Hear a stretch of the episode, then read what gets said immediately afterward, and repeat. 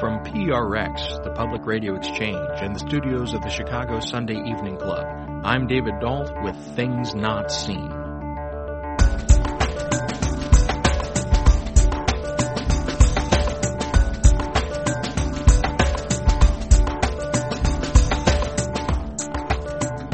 On today's show, a conversation with actor and director Kurt Cloninger.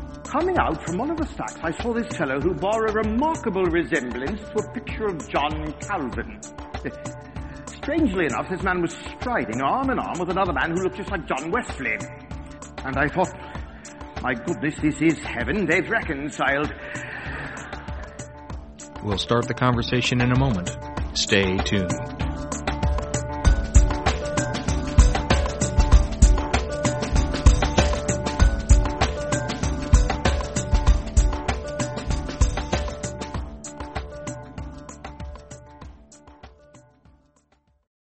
This is Things Not Seen. I'm David Dault. Our guest today is writer, actor, director, and monologist Kurt Cloninger. He holds a Bachelor of Arts in Theater from Abilene Christian University and received further acting training at Pacific Conservatory. For more than 30 years, he's made his living as a traveling performer. Much of his work has been in the form of one person shows, monologues with specifically Christian themes. As he puts it, he's performed in some unlikely places in the Georgia Dome for 30,000 people, standing on top of a stool in the Commons at UC Berkeley, and in every imaginable theater and church setting. I first saw Kurt perform on video in the late 1990s, an hour of character sketches called Witnesses, which consists of a series of monologues of a variety of imagined friends and acquaintances who knew and interacted with Jesus Christ during his lifetime. As a person new to the Christian faith at the time, that video had a strong impact on me. That performance, and much of Kurt's other work, is available through his website, kurtcloninger.com, and of course, live and in person. Kurt Cloninger, I'm so glad you can be with us today. Welcome to Things Not Seen. Well, thanks. I am uh, I'm excited to get to visit. Well, you've been both a creative artist and a business person at the same time, and I'd like to start out by asking you about that balance. Uh, what has it been like for the past three decades to have to balance both being the creative side and the business side of your own kind of one man shop? And has one ever won out over the other, or do they do they in some way kind of complement one another? I suppose they complement one another. I have told people, somewhat tongue in cheek, but probably more realistically, that I have made a living doing this uh, totally in spite of myself uh, because I'm I'm really not a great businessman. Uh, I used to think of myself as an entrepreneur, but I, I'm not. Um, I've sort of found one thing that I I think God's gifted me to do, and I've kind of kept doing it over and over again for many years. So, um, the business side of it, I'm sure there's there's lots of things I could do better.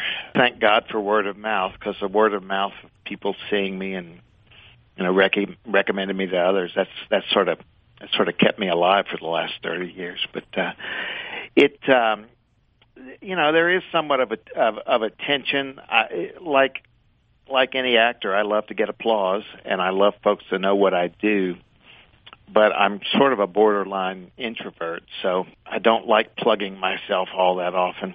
Uh, but I do like other people to do it.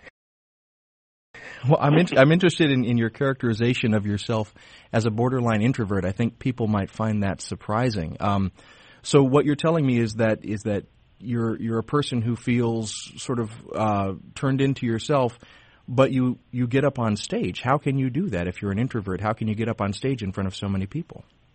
Well, my wife would dispute that I'm an introvert. If you work on the theory that uh, introvert extrovert scale that you are whatever fuels you when you're alone. I mean, I generally get fueled by being off by myself and you know taking a good long hike or reading by myself or I love people and I love to be around people, but uh when I go to a party um I much would prefer to sit in the corner and find one person to talk to. Uh, so, and and when I get up in front of people, I mean, I I love getting up in front of people, but I'm not the life of the party. You know, I I'm I've kind of feel like getting up in front of people is my job. mm. and uh, and I'm thankful that I get to do it. Uh, now, my wife would dispute that. My wife truly is an introvert, and uh, I think nobody would would argue with that. So she she when I say I'm an introvert, she just sort of rolls her eyes. But I I think I am. well, when somebody comes to one of your performances, uh, what can they expect to see? I mean, uh, what what is the sort of standard uh, Kurt Cloninger performance? If you could describe that for us. Well, I like to hopefully give people a different perspective on either something they already believe or on an idea that they they may think they know about, but they they haven't really fully experienced. Um, a lot of my shows are about Jesus, sort of a a gritty look at Jesus, like my witnesses show. They help people see Jesus, hopefully from sort of a different perspective. I'm real hesitant to to write or perform things that basically you could you could get just from reading the text. I like to kind of get behind the scenes a little bit. So I think you know when people come to one of my shows, they uh, a common a common uh, statement afterwards is, you know, I never thought about it like that before, or I, I never I never saw Jesus in quite that way before, or like you know one of my shows is a real funny show about weird ideas that we often have about God, and uh, uh, people say, "Yeah, you know, I I never I never thought about that before." Uh, but hopefully, they're done in such a way that they're palatable for folks because they're they're entertaining. Well, and, and so to sort of stay with that, uh, when you are looking at performance, who are some of the performers that inspire you and have inspired you through the years? I I love a good storyteller. I mean, I, I love Garrison Keillor, well, especially in his younger days. A good friend of mine named Ted Swartz, who does some solo work and some some uh, uh, duet work, and he's just a great writer and great storyteller, and he looks at things from a from a Christian perspective. I like a variety of actors, but I tend to like character actors, Robert Duvall and Edward Norton, uh, uh, folks who who are not typical leading men kind of kind of characters. Storytellers like uh, oh, like Chaim Potok, uh, or Wendell Berry, or Frederick Buechner, Walt Wangerin, folks who really put flesh on biblical concepts. I really like those kind of guys. If you're just joining us, this is Things Not Seen, conversations about culture and faith. We're talking today with actor and director Kurt Cloninger. If you're interested in his work, you can find out more at his website, kurtcloninger.com, and of course at our website, thingsnotseenradio.com. Cloninger has been performing for more than 30 years throughout the nation. Are you a, a lifelong person of faith, or did you come to faith at some point after childhood? Um, I grew up in a in a really strong Christian home. Um, I grew up in a fairly uh, legalistic denomination, but with parents who were very grace filled, and so it was sort of a interesting tension. And when I when I got to college, I went to a Christian college. When I got to college, very fortunately, I was surrounded by people who were asking lots of great questions, which is I think one of the strong things about being in a Christian college, not necessarily the structure, but the fact that if it's a if it's a good environment, you've got professors and, and friends around you who are not afraid to ask a lot of questions, and uh, and that's sort of what happened to me in college. I had a fairly confined, somewhat legalistic, Phariseistic look at at what Christianity was, and and uh, I, that the props sort of began to get knocked out from under me all through college, and uh, you know I realized that this is not really what this is all about. So, and I, I, do, I'm, I'm real concerned about about expressing that, especially in one of my shows where I, I talk about the difference between being a poodle and being a mutt and that in reality we're all mutts who are forgiven by God. My uh, tagline at the end of this monologue that I do is a redneck monologue called Bubba's Bible Made Easy. And the three points at the end of this monologue are uh, number one, God loves mutts and loves to forgive them. So number two, it's better to admit you're a mutt than to play like you're a poodle. Because number three, only forgiven mutts get to ride shotgun in the cab of God's pickup. Now you'd have to hear the whole monologue to really appreciate the wrap up, but uh, I, I frankly came to the realization uh, when I was in my college years that yes, indeed, I am a mutt, and uh, God loves much. And that that's the sh- that's the show that deals with the misconceptions about God. Am I correct about yeah, that? Yeah, yeah. It's called God Views. Yeah. Yeah, and and like all of your shows, it it involves uh, asking some heavy questions, but just as you've demonstrated in this in the standpoint of a sort of folksy delivery. Is that a fair way of characterizing your your approach? Yeah. Um, most of my characters tend to be somewhat gritty and folksy. I've got the the witnesses show I do has eight characters, and uh, two or three of them are, are rednecks, and uh, and then I the the, the God View show is is a is a bunch of caricatures about about misconceptions of God. It's it's loosely based on uh, an old J.B. Phillips book, which I think is out of print now, called "Your God Is Too Small," uh, which was really one of the one of the formative books for me when I was just starting college. I, that, of course, and Mere Christianity, of course, and John Stott's uh, Basic Christianity. Those were all pretty formative books for me. So a moment ago, you were discussing uh, Phillips's "Your God Is Too Small" and Lewis's "Mere Christianity" as some inspirations. When I was looking at your show, Jesus Talks, something else that struck me was how similar I found your approach to something like Clarence Jordan's The Cotton Patch Gospels. I was wondering yeah, if maybe yeah. this this was an inspiration for you too. Well, yes and no. Tom Key, who does that, performs first wrote a one man show to that as a friend of mine here in Atlanta. Gosh, I read Cotton Patch many, many years ago, and I mean, my idea with that show, Jesus Talks, which I used to call Red uh, Red Letter Edition, but not that many people know what that means anymore. But uh, my concept when I when I put together that show was it's uh, the the language in it. Uh, it's not a direct quotation from any version of the Bible. It's very conversational, very colloquial feeling, and I just start out that show. I walk up on stage, and on stage there's a loaf of bread and a and a bottle of wine and a wine glass and a Bible. I always ask that I not be introduced and what I'm doing not be introduced. And so I walk up on stage, I pick up the Bible, I read the Isaiah passage, the Spirit of the Lord is on me, so forth. And then I kind of turn to the audience. I say, well, well, folks, this morning this scripture just came true. And I just start talking as Jesus, but it's so colloquial that my my hope is in the first two or three minutes of that show, my hope is to basically offend everybody in the audience, uh, to where everybody in the audience will be going, "What? Who, what? Who does this guy think he is? And what what in the world is he doing?"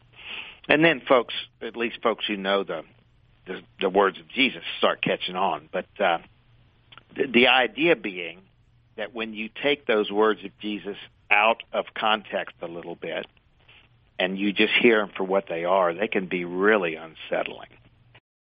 This is Things Not Seen. I'm David Dault. Our guest today is writer and performer Kurt Cloninger. For more than 30 years, Kurt has been performing one man shows all over the world, taking stories from the Gospels and turning them into fresh and inviting interpretations. We'll be back in a moment. This is Things Not Seen. I'm David Dault. We're speaking today with actor, director, and playwright Kurt Cloninger. For more than three decades, Cloninger has been performing Christian themed theater across the United States and abroad, mostly in the form of multi character one man shows. Before the break, we were discussing his show Jesus Talks, where Cloninger begins with a cold open, speaking in the character of Jesus as if he were simply a person who walked in off the street. And I I really love love doing that show because it's you know, it's not me standing up trying to have a British accent and quote the King James and it's it's not about the acting and it's really not about the language. It's it's hopefully to to, to be attracted to the personality of Jesus and and to his words, but in such a way that it's the filter of kind of religion is removed from it. Well, and I love that approach because it, it recreates that instant of offense that it must have been like to actually hear Jesus standing up and saying these things in the synagogue. Oh yeah, I mean when the guy walks into the synagogue and and picks up the holy scriptures and says, "Hey guys, just a little hint here. Everything you're reading here is about me." I mean, I, I'm a member of a big church here in Atlanta, and you know, if some guy walked up unannounced, uninvited, and picked up a Bible and started reading, and then told everybody, "Hey, I'm God," you know, the bouncers would very quickly get rid of the guy, and uh, so that's sort of the that's sort of the vibe I I want to have with with that show, and it's real fun to do. It's I've done it in some like I did it for the National Prayer Breakfast in D.C. about four or five years ago, and uh, and it was it was, you know, I was dressed in jeans and a flannel shirt, and the National Prayer Breakfast is full of folks dressed in three-piece suits, and it's, you know, it's a, it's a movers and shakers kind of kind of setting, and uh, me talking as Jesus in that context with no introduction, nobody knew who I was. It was really fun because there were a lot of people who were just didn't quite know what to do with me. Have you ever gotten pushback from from audience members about the way that you present these things? Do they do they sort of feel that you're kind of being a little sacrilegious? Have you ever gotten negative feedback? Oh gosh, yeah, yeah, which is which I love. I mean, the trick is hopefully people will hear them. The walls won't be up so strongly that you know they they tune out. Uh, my one of my favorite stories about that is one Sunday I had done that show in a in a fairly traditional church and you know finished the thing and went and stood in the back and and uh next to the you know next to the pastor as people filed out and shaking their hands and so forth. And uh and a, a woman came up to the to the pastor and he, she was maybe five or six feet away from me but I, she was an older woman who probably was a bit deaf because she was whispering but she was whispering very loudly and uh, I could hear. And she leaned over to the pastor and she whispered to him, Pastor, I guess I like that young man well enough, but I certainly didn't agree with a whole lot of what he said. And I, and immediately I thought, bingo. You know that that's exactly what I'm after. Because when you hear the words of Jesus out of their their sa- the the the setting that they're safely couched in, they can really they can really be unnerving. So when when when I heard that, I thought, okay, this was a good morning. Well, and, and so at moments like that, and I, I'm I'm delighted that you take joy in those moments, and uh, at moments like that, when someone has heard the words of Jesus fresh in a new way, and they're offended by them, do you feel like that helps to move them along their spiritual journeys? Do you ever, and moreover, do you ever get a chance to check back in with them later and hear how that has impacted them? Yeah, I have some. Um, I mean, I don't get to do that all the time because I'm sort of a carpet bomber. You know, I fly in and drop my bombs, and then I get on a plane and go go somewhere else. But uh, I do. I mean, I have had that opportunity, and and frankly, I mean, that's just a small part of it. Because, like, when that sh- in in that show, especially at the end of it, I'm it's sort of a quasi communion feel because I'm handing out bread and and literally have my hands on people as I hand them bread and I'm looking them in the eye and speaking as Jesus, uh, using mostly words out of John 14 and following. But um, some of the some of the encounters that I've had in those settings have been remarkable. I mean, people, you know, a, a real a connection with folks with me speaking as Jesus, where people have been so encouraged with the words of Jesus that and and lots of stories like people coming up afterwards saying you don't know me but my wife died 3 months ago and what you said to me this morning as Jesus was unbelievably encouraging. and you know that kind of thing where you just go, wow, that's pretty cool. So it, uh, the the I mean the hope is that the the spirit of Jesus in that not the Holy Spirit but the spirit of of what Jesus did to people will be present in that show that will minister to folks. Well, as I said at the top of the show, Witnesses was a very impactful show for me when I first encountered it. I I first saw a video of Witnesses in the mid 1990s when I was uh, pretty much a new a new believer. And then later, when I was a youth leader at a church, I used that as one of my teaching tools. Now, what I really like about that show is that you're providing perspectives from a real range of characters, and some of them we know from the Gospels, but others are just people from your imagination. And I'd, I'd like to ask about the development of that show. What was the process that you went through as you began to put that show together? I, I wanted to have a, a, a look at Jesus from the perspective of folks, you know, when we, we we're very fortunate and in some ways unfortunate as as people who can read the account of the history of Jesus in the Gospels.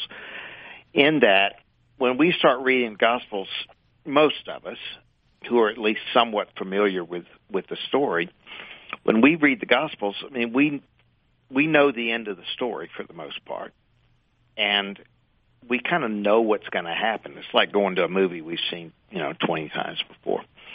And uh, I wanted, but we forget that whoever had an encounter with Jesus, for the most part, it was the first and only time they ever had that, and they they didn't have the the benefit of being able to look back and kind of piece it all together.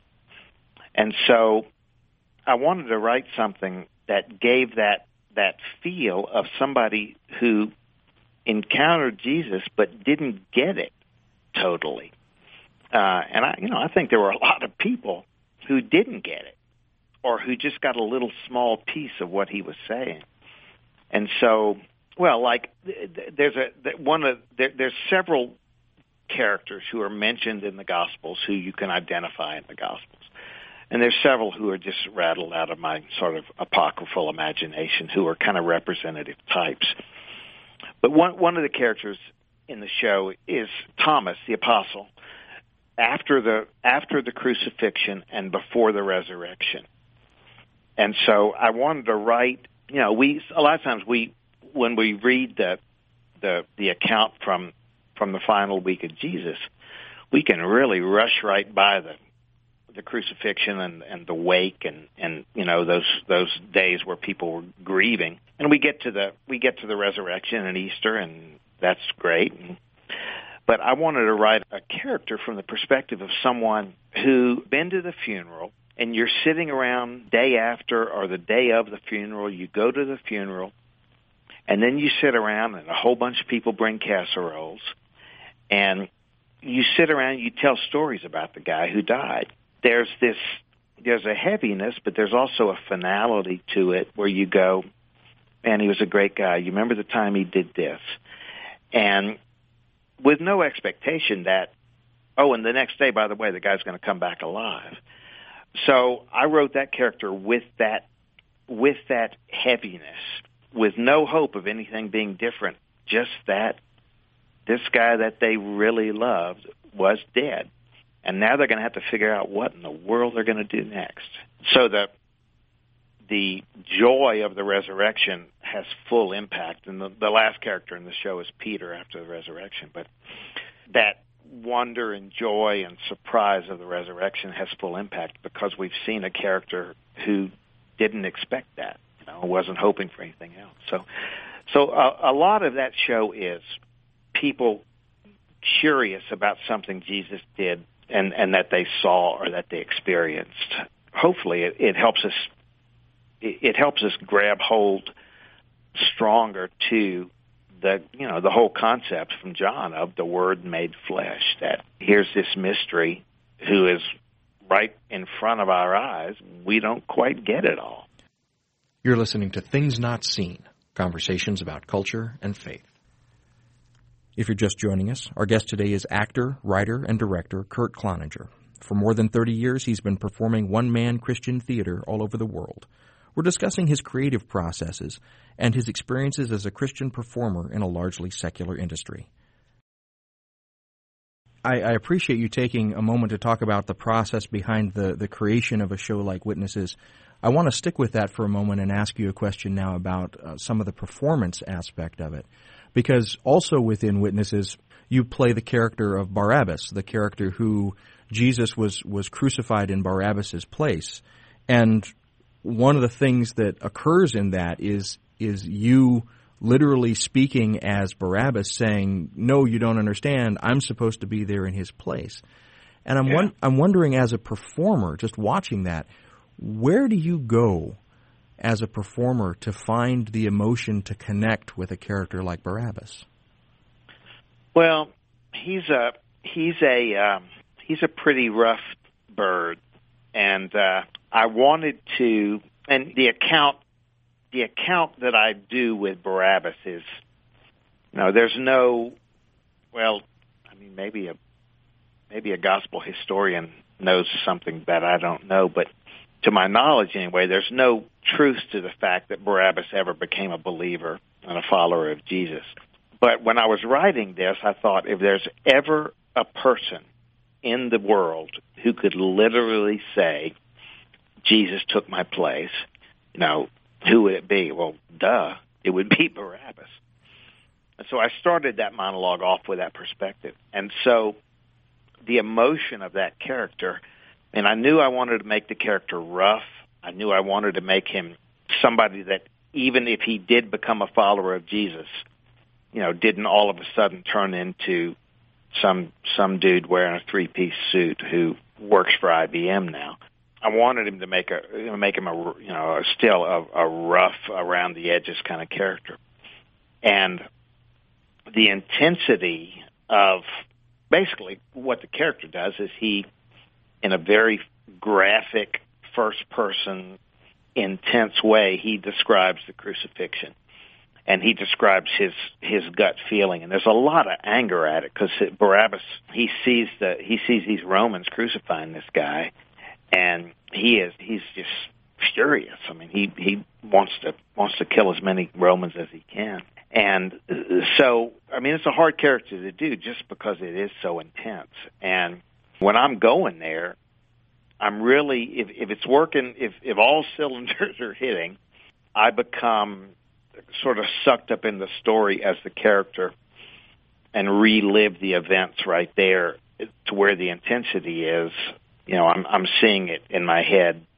as a as an immediate sort of situation. So, as an actor, it's fun to go there. As a as somebody who who says, "Yeah, Jesus took my place too." I mean, that's truly what happened. It's not just a theological concept. It it really is the truth. I mean, it it certainly it certainly helps the character get intense because I believe that about myself as well. So and hopefully that's what the character helps people see that we all should be there. So in, in Witnesses, there's one other character that I'd like to ask about, and it's it's the Taylor character. And this yeah. character, he's characterized more as what we would call sort of a sensitive man. And I and I'm I'm every time that I've seen that performance, I wonder kind of about the intention behind creating that character because you can read him as simply a sensitive man uh, who doesn't like roughness, or you can begin to read into that character as this could perhaps be uh, standing in for uh, a homosexual man, a same-sex attracted man.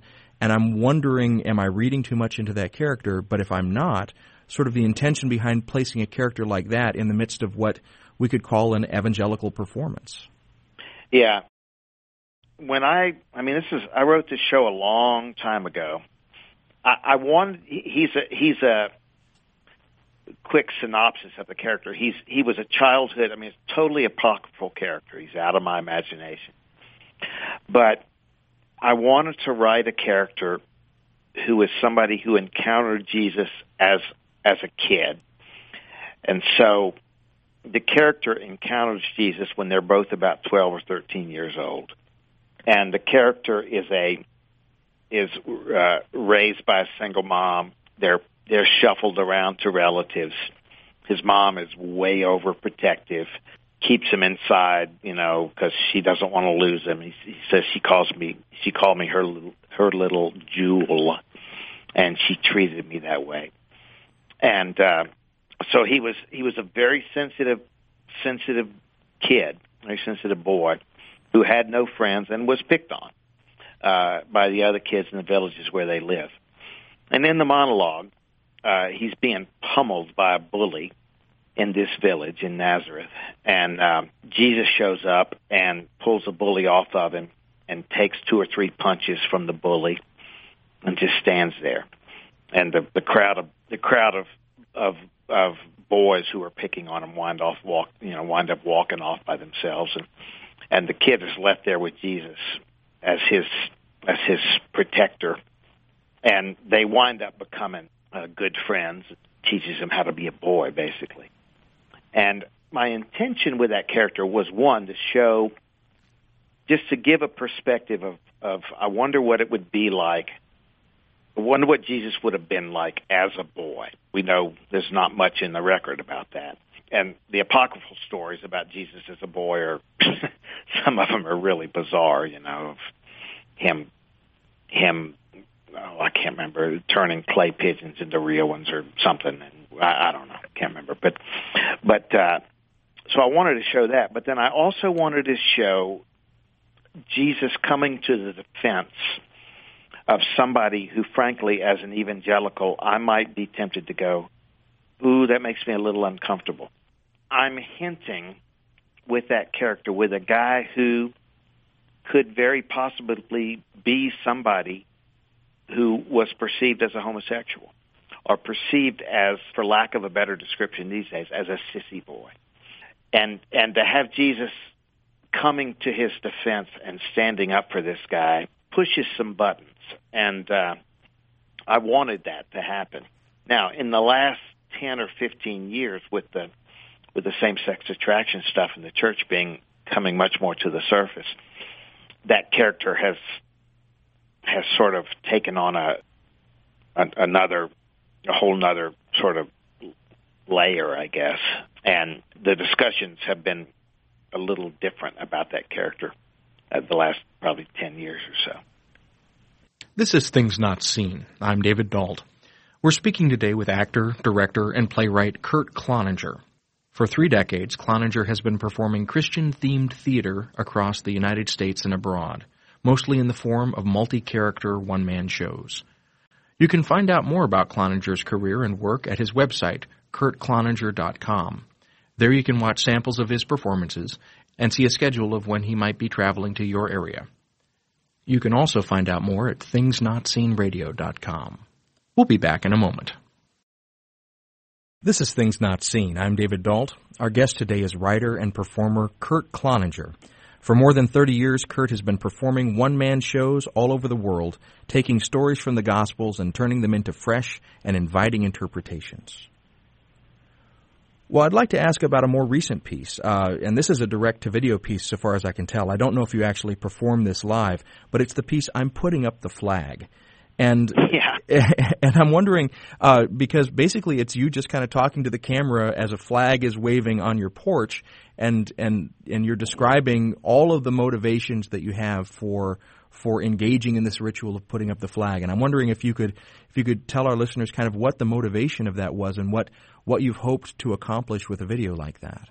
That's sort of been an interesting story. That video.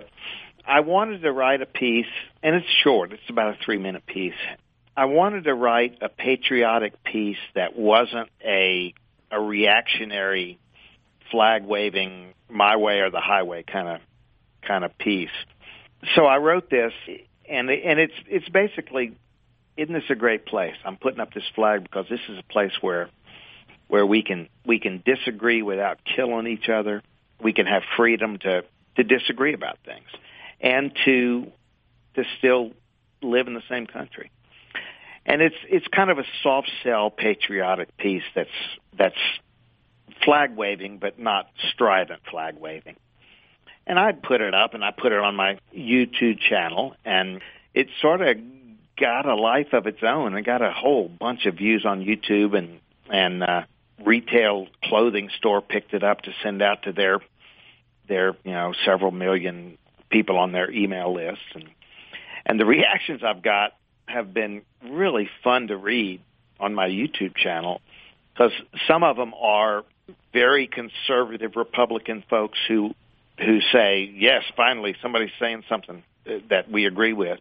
And then I'll get the same reaction for somebody who's very left leaning, much more liberal, who are saying, finally, somebody's saying something about us getting along and agreeing, you know, and I'm just thinking it's the exact same piece, you know, everybody's everybody's seeing what they want to see in it, but it uh it's been fun to it's been fun to watch your reaction to that. Well, let's listen to a moment of that. This is an excerpt from I'm Putting Up the Flag, a video by our guest, Kurt Cloninger. I'm putting up the flag because it's Saturday. And later on, maybe I'll uh, I'll invite the neighbors, Charlie and Dee, over, and we'll grill something. And uh, and Charlie and I will get in a good-natured argument about politics or whatever, because we never agree about much of anything. Charlie and I. I'm putting up the flag because Charlie and I can do that here. We can disagree about politics or religion or or whatever, without either of us worrying that somebody's going to come haul us away. And then we'll grill some burgers. Or maybe we'll go cheaper. Hot dogs. Around here, almost everybody can afford a hot dog because we're uh, we're blessed in this country. So it sounds like you were trying to thread a needle with that to to kind of hit a, a, a, tone that didn't pull people to the left or to the right, but found a way to kind of gather them to the middle and, and sort of realize, hey, wait, we do actually share something kind of nice here. So was that yeah. your intention going in, or was that sort of an unexpected surprise? Well, it wasn't a real obvious intention going in. I was just doing a straight to the camera, talking kind of a walk and talk sort of piece, and uh, it took a life of its own. I mean, I don't tend to be. I'm a pretty conservative guy, but I don't tend to be very strident, and it, it sort of makes me nervous to be about around real strident people, either left or right, uh, politically. One of my best friends and I are the total opposite politically, but I love being with this guy because he pushes my buttons and I push his buttons, and and then when we're done pushing each other buttons, we go get a cup of coffee and and talk about movies. So it's uh, it's uh, I just I'm thankful that we live in a country where you can do that, you know, and especially these days when you know when the news is just horrible. The idea of of disagreeing will will get you killed. Well, let's let's stay with that for a moment. I mean, we live in a country where there is obviously a lot of political polarization, but there's also religious polarization. And you work in an industry, the entertainment industry, that is largely perceived to be secular, and yet you are an avowedly Christian performer within an avowedly, at least by perception's sake, secular type of industry. Is that ever a tension for you? Well, yes and no. I, I'm kind of a. I have a film and uh, and TV agent here in Atlanta where I live, and I can impress lots of folks with the things I've auditioned for, but I haven't gotten cast in. And I did typical repertory theater years ago when I was a young guy, and uh, I tell people that ask me how to, how to I deal with the tension of that, and frankly, I've very rarely had to make any hard decisions about either roles or stuff I'm in because of my my faith. I feel like with the solo shows that I do, the ministry in that is stuff that is blatantly about God. It, for the most part, blatantly asks questions uh, and gives answers about who I think God is, and and that's that's a ministry. I'm thankful for it. My other, the other side of it, when I do film or TV or any of that kind of stuff, that and I, as, I I'm speaking like I I get a lot of that. I really don't, but the the ministry like when I when I did repertory theater, my ministry in that setting was not necessarily the material. It was the relationship I had with with lots of other actors. And and that was great fun for me. I mean, one of the, I was in a I was in a repertory company on the West Coast and to my knowledge anyway, there might have been some other Christians in the company, but I don't I didn't I don't know if there were. I was a Christian in a company of 30 other actors who were typical actors. They lived their life like they wanted to live their life. And when they found out I was a Christian, they didn't know what to do with that because their preconceived notion about a Christian was it was somebody that was going to point their finger at them and, and tell them they were all going to hell. And, and so it was it was great fun being in that setting because I just got to know people. I, I and I I've, I've got a lot of friends who are in more typical film and theater settings and who are Christians who navigate that world fairly fairly well. I mean, it's just like being a Christian in any other industry. You want to do good work and you want to do it for the glory of God, but it might not be blatantly about God. Know, I'm I'm very thankful for my dentist who just replaced a front tooth of mine that I knocked out on a hike. And he's a Christian, but I don't go to him because he's a Christian. I go to him because he's the best dentist in Atlanta, and uh, he does good work. So I hope I I can do good work whether my material is blatantly about Jesus or not.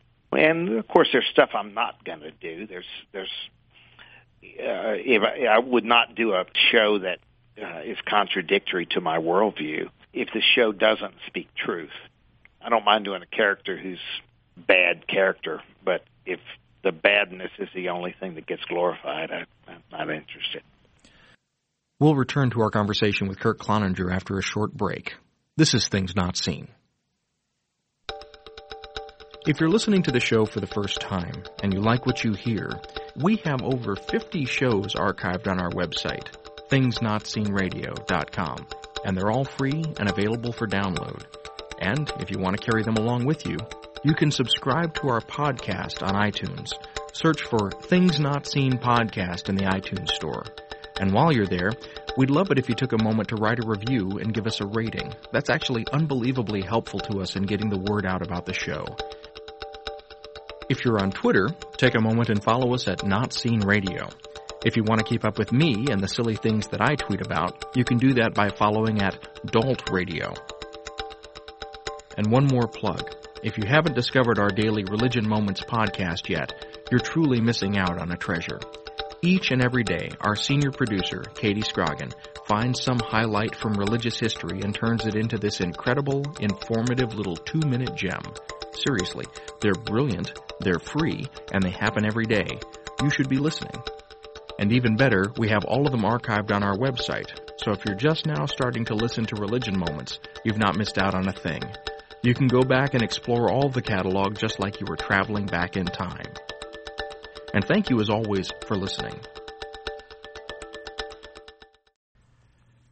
If you're just joining us, our guest today is actor, writer, and director Kurt Cloninger. For more than 30 years, he's been performing one man Christian theater all over the world.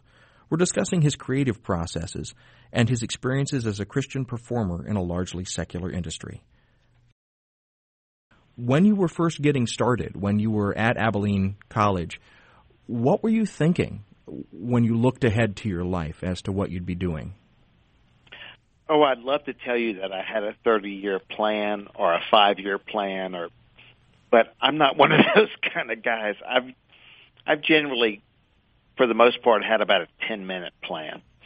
I got out of college with a communications and theater degree and really had no idea what I was going to do, and I sort of discovered it over a period of of several years where I did I did several things. I mean, I I was a sales rep for a little while. I taught school for a year. I was a youth pastor. I led worship. I did repertory theater.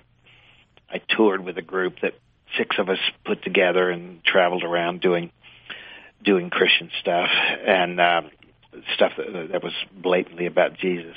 And uh, during the course of all of that is when I kind of discovered my my penchant for for writing and for doing solo performing and uh it, it really wasn't a lightning strike it was just sort of a a slow slow realization that, hey, this seems to be what I'm good at, and uh, somehow or another, these doors keep keep opening.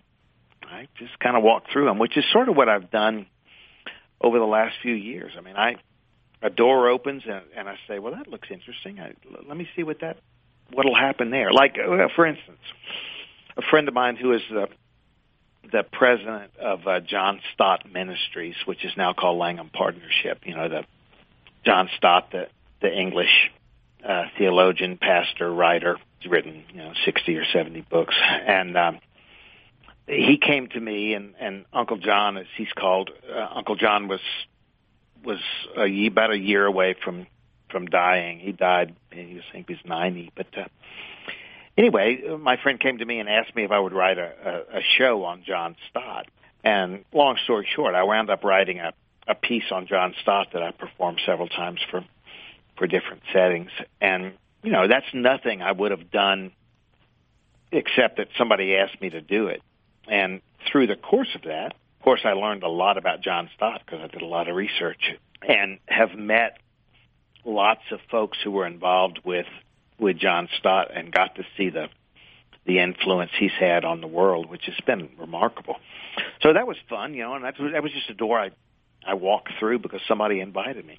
Same thing with I do a, I do a show for uh, nonprofit hospitals called Visiting Hours, and uh, uh, somebody at Baylor Hospital in Dallas, a big hospital chain in Dallas, that's a faith-based hospital, asked me if I had something you know, that would work for hospitals. And I said, well, not really, but I could write something. So I wound up writing this. It's about a 40 minute show, and um, and I do it for hospitals. And it's basically a a show that multiple characters show that reminds people who work in healthcare sort of why they do what they do.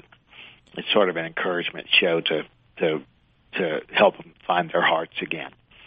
And that's that's nothing I ever would have done except that a door opened, somebody asked me to do it. So uh, that's sort of how it's been for me for 30 years. I, I kind of just keep walking through these doors, and and that back to the your earlier question about the tension of being a businessman and being an artist. Uh, if I was a businessman, I probably would have thought about trying to figure out how to plan all of that, but I don't. I just, I just, I just uh, sort of happily walk through these doors. Well, as you look back now, do you have any advice that you'd give to that uh, young Kurt Cloninger that was just starting out? Oh, I think I would say, don't be afraid. Tally ho, carry on.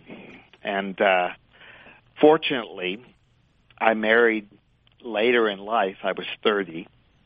And my wife, now my kids who are in their 20s, they they never knew me doing anything else but what I do now. And so they they had no point of comparison where my kids could go, Dad, you remember when you had a real job? Maybe could you get a real job again? They've only known me doing this, and so it kind of helps because the kind of the uncertainty of being self-employed, the ups and downs of of uh, you know being an artist, that's all they've ever known. So it's it's worked out it's worked out nicely. And after all these years, how and all these performances, I should say, how has your faith shifted, or has it shifted? Oh yeah, I think it has shifted. I think I'm more I'm more impressed these days than ever before with the just the joyful acceptance of the grace of God, with the being able to live without having all the questions answered, and being able to, to not get freaked out by doubts or not get freaked out by by the fact that I don't have this all figured out, and I'm and I'm never going to have this all figured out, and that's okay. And hopefully, I've learned to appreciate folks who don't necessarily agree with me on everything. I love to I just love to, to learn from a whole different group of folks. So hopefully that's happened. Well, Kurt Cloninger, I've been a fan for a number of years, and I'm really honored to speak to you today. Thank you so much for taking the time, and thank you for your work. Oh, it is my absolute pleasure, and I am thankful that I still get to do it after all these years. Our guest today has been writer, actor, director, and monologist Kurt Cloninger. He holds a Bachelor of Arts in Theater from Abilene Christian University and received further acting training at Pacific Conservatory. For more than 30 years, he's made his living as a traveling performer. Much of his work has been in the form of one person shows, monologues with specifically Christian themes. As he puts it, he's performed in some unlikely places. In the Georgia Dome for 30,000 people, standing on top of a stool in the Commons at UC Berkeley, and in every imaginable theater and church setting. You can find out more about Cloninger's work at his website, kurtcloninger.com, or at our website, thingsnotseenradio.com. Things Not Seen is produced by Sandberg Media, LLC, with the support of the Chicago Sunday Evening Club. Today's show was recorded at WBEZ's Navy Pier Studios, overlooking beautiful Lake Michigan. WBEZ is not responsible for the content of this program. Additional production for this week took place at the studios of the Chicago Sunday Evening Club here in the Chicago Loop. Our theme music is composed by Gene Kija. Mary Gaffney engineered the show. Kim Tron and David Dault did the editing. Our staff includes Travis Abels, David J. Dunn, Natasha Alford, and Alexander Badenoch. Katie Scroggin is our senior producer. You can follow us on Twitter at Not Seen Radio. Visit us on Facebook and like our page to receive regular updates about the show and find out more about upcoming guests. That's facebook.com slash things not seen radio. And you can sign up for the free podcast, listen to old shows, send us an email, and hear extra audio from our guests if you visit us on the web at thingsnotseenradio.com. I'm David Dault, and we'll be back next week with more conversations about culture and faith. Please join us.